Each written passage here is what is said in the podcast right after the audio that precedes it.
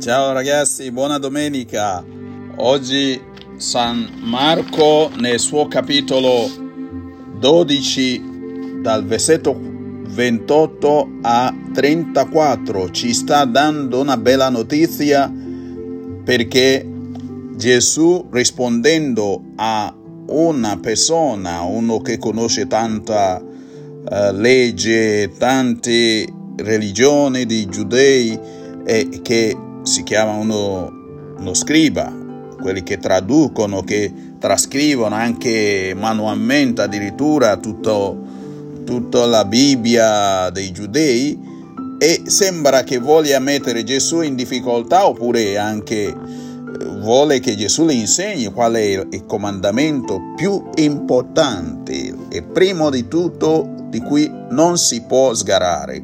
Allora Gesù li fa capire che la sintesi di tutto, la ragione per cui Dio ha voluto creare il mondo e per cui noi esistiamo, anche noi ragazzi, cari miei, e ognuno di noi vuole sentirsi amati, amato o amata e noi abbiamo anche a volte il cuore che ci palpita perché vogliamo amare altre persone, spesso anche se questo amore si limita un po' a, a livello ancora sentimentale, però quello è un indizio che tutti vogliamo amore, vogliamo essere amati. Allora Gesù non ci sta dicendo niente di nuovo, anzi, ci sta dicendo, visto che sei capace di amare, sei stata o stato generato dall'amore dei tuoi genitori, dell'amore di Dio che ti ha voluto qua, allora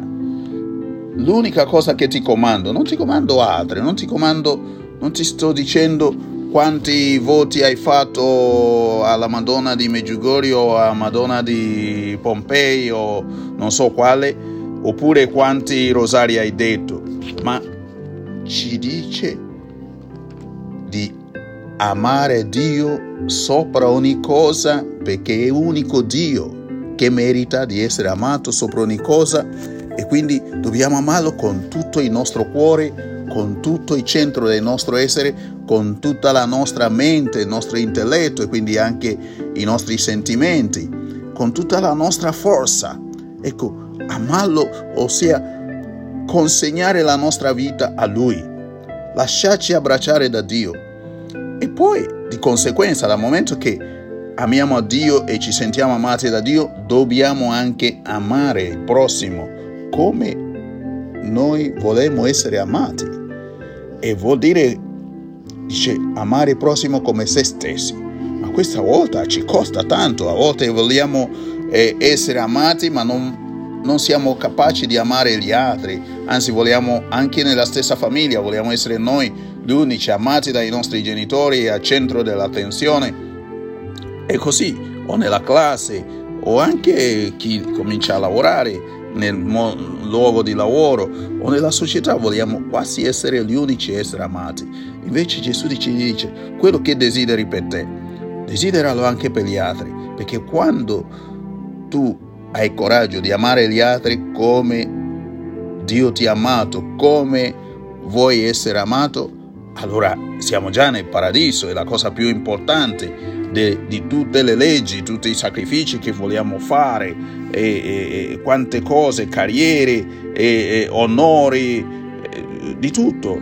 Ecco, amare è la vita, amare ci dà la vita a noi e ci concede di generare la vita anche agli altri. Quindi, chi non ama non, non genera la vita, non solo vita biologica, ma sia lasciare che gli altri vivano anche grazie a noi. Questa è la forza dell'amore, questo è l'amore che crea, questo amore che in qualche modo, modo irradia la luce del paradiso qui sulla terra.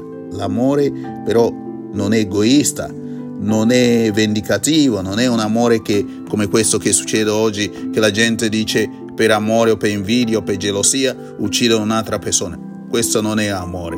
Quindi amore vero cerca solo il bene di altre persone. Amore vero cerca di sacrificarsi anche per favorire la vita degli altri. Ecco, che il Signore ci dia questo coraggio di amare e lasciarci amare da Lui e così possiamo essere anche capaci di generare altre vita, generare sorriso, generare la gioia. Ciao, Pretex, che il Signore ci benedica. Buona domenica a tutti.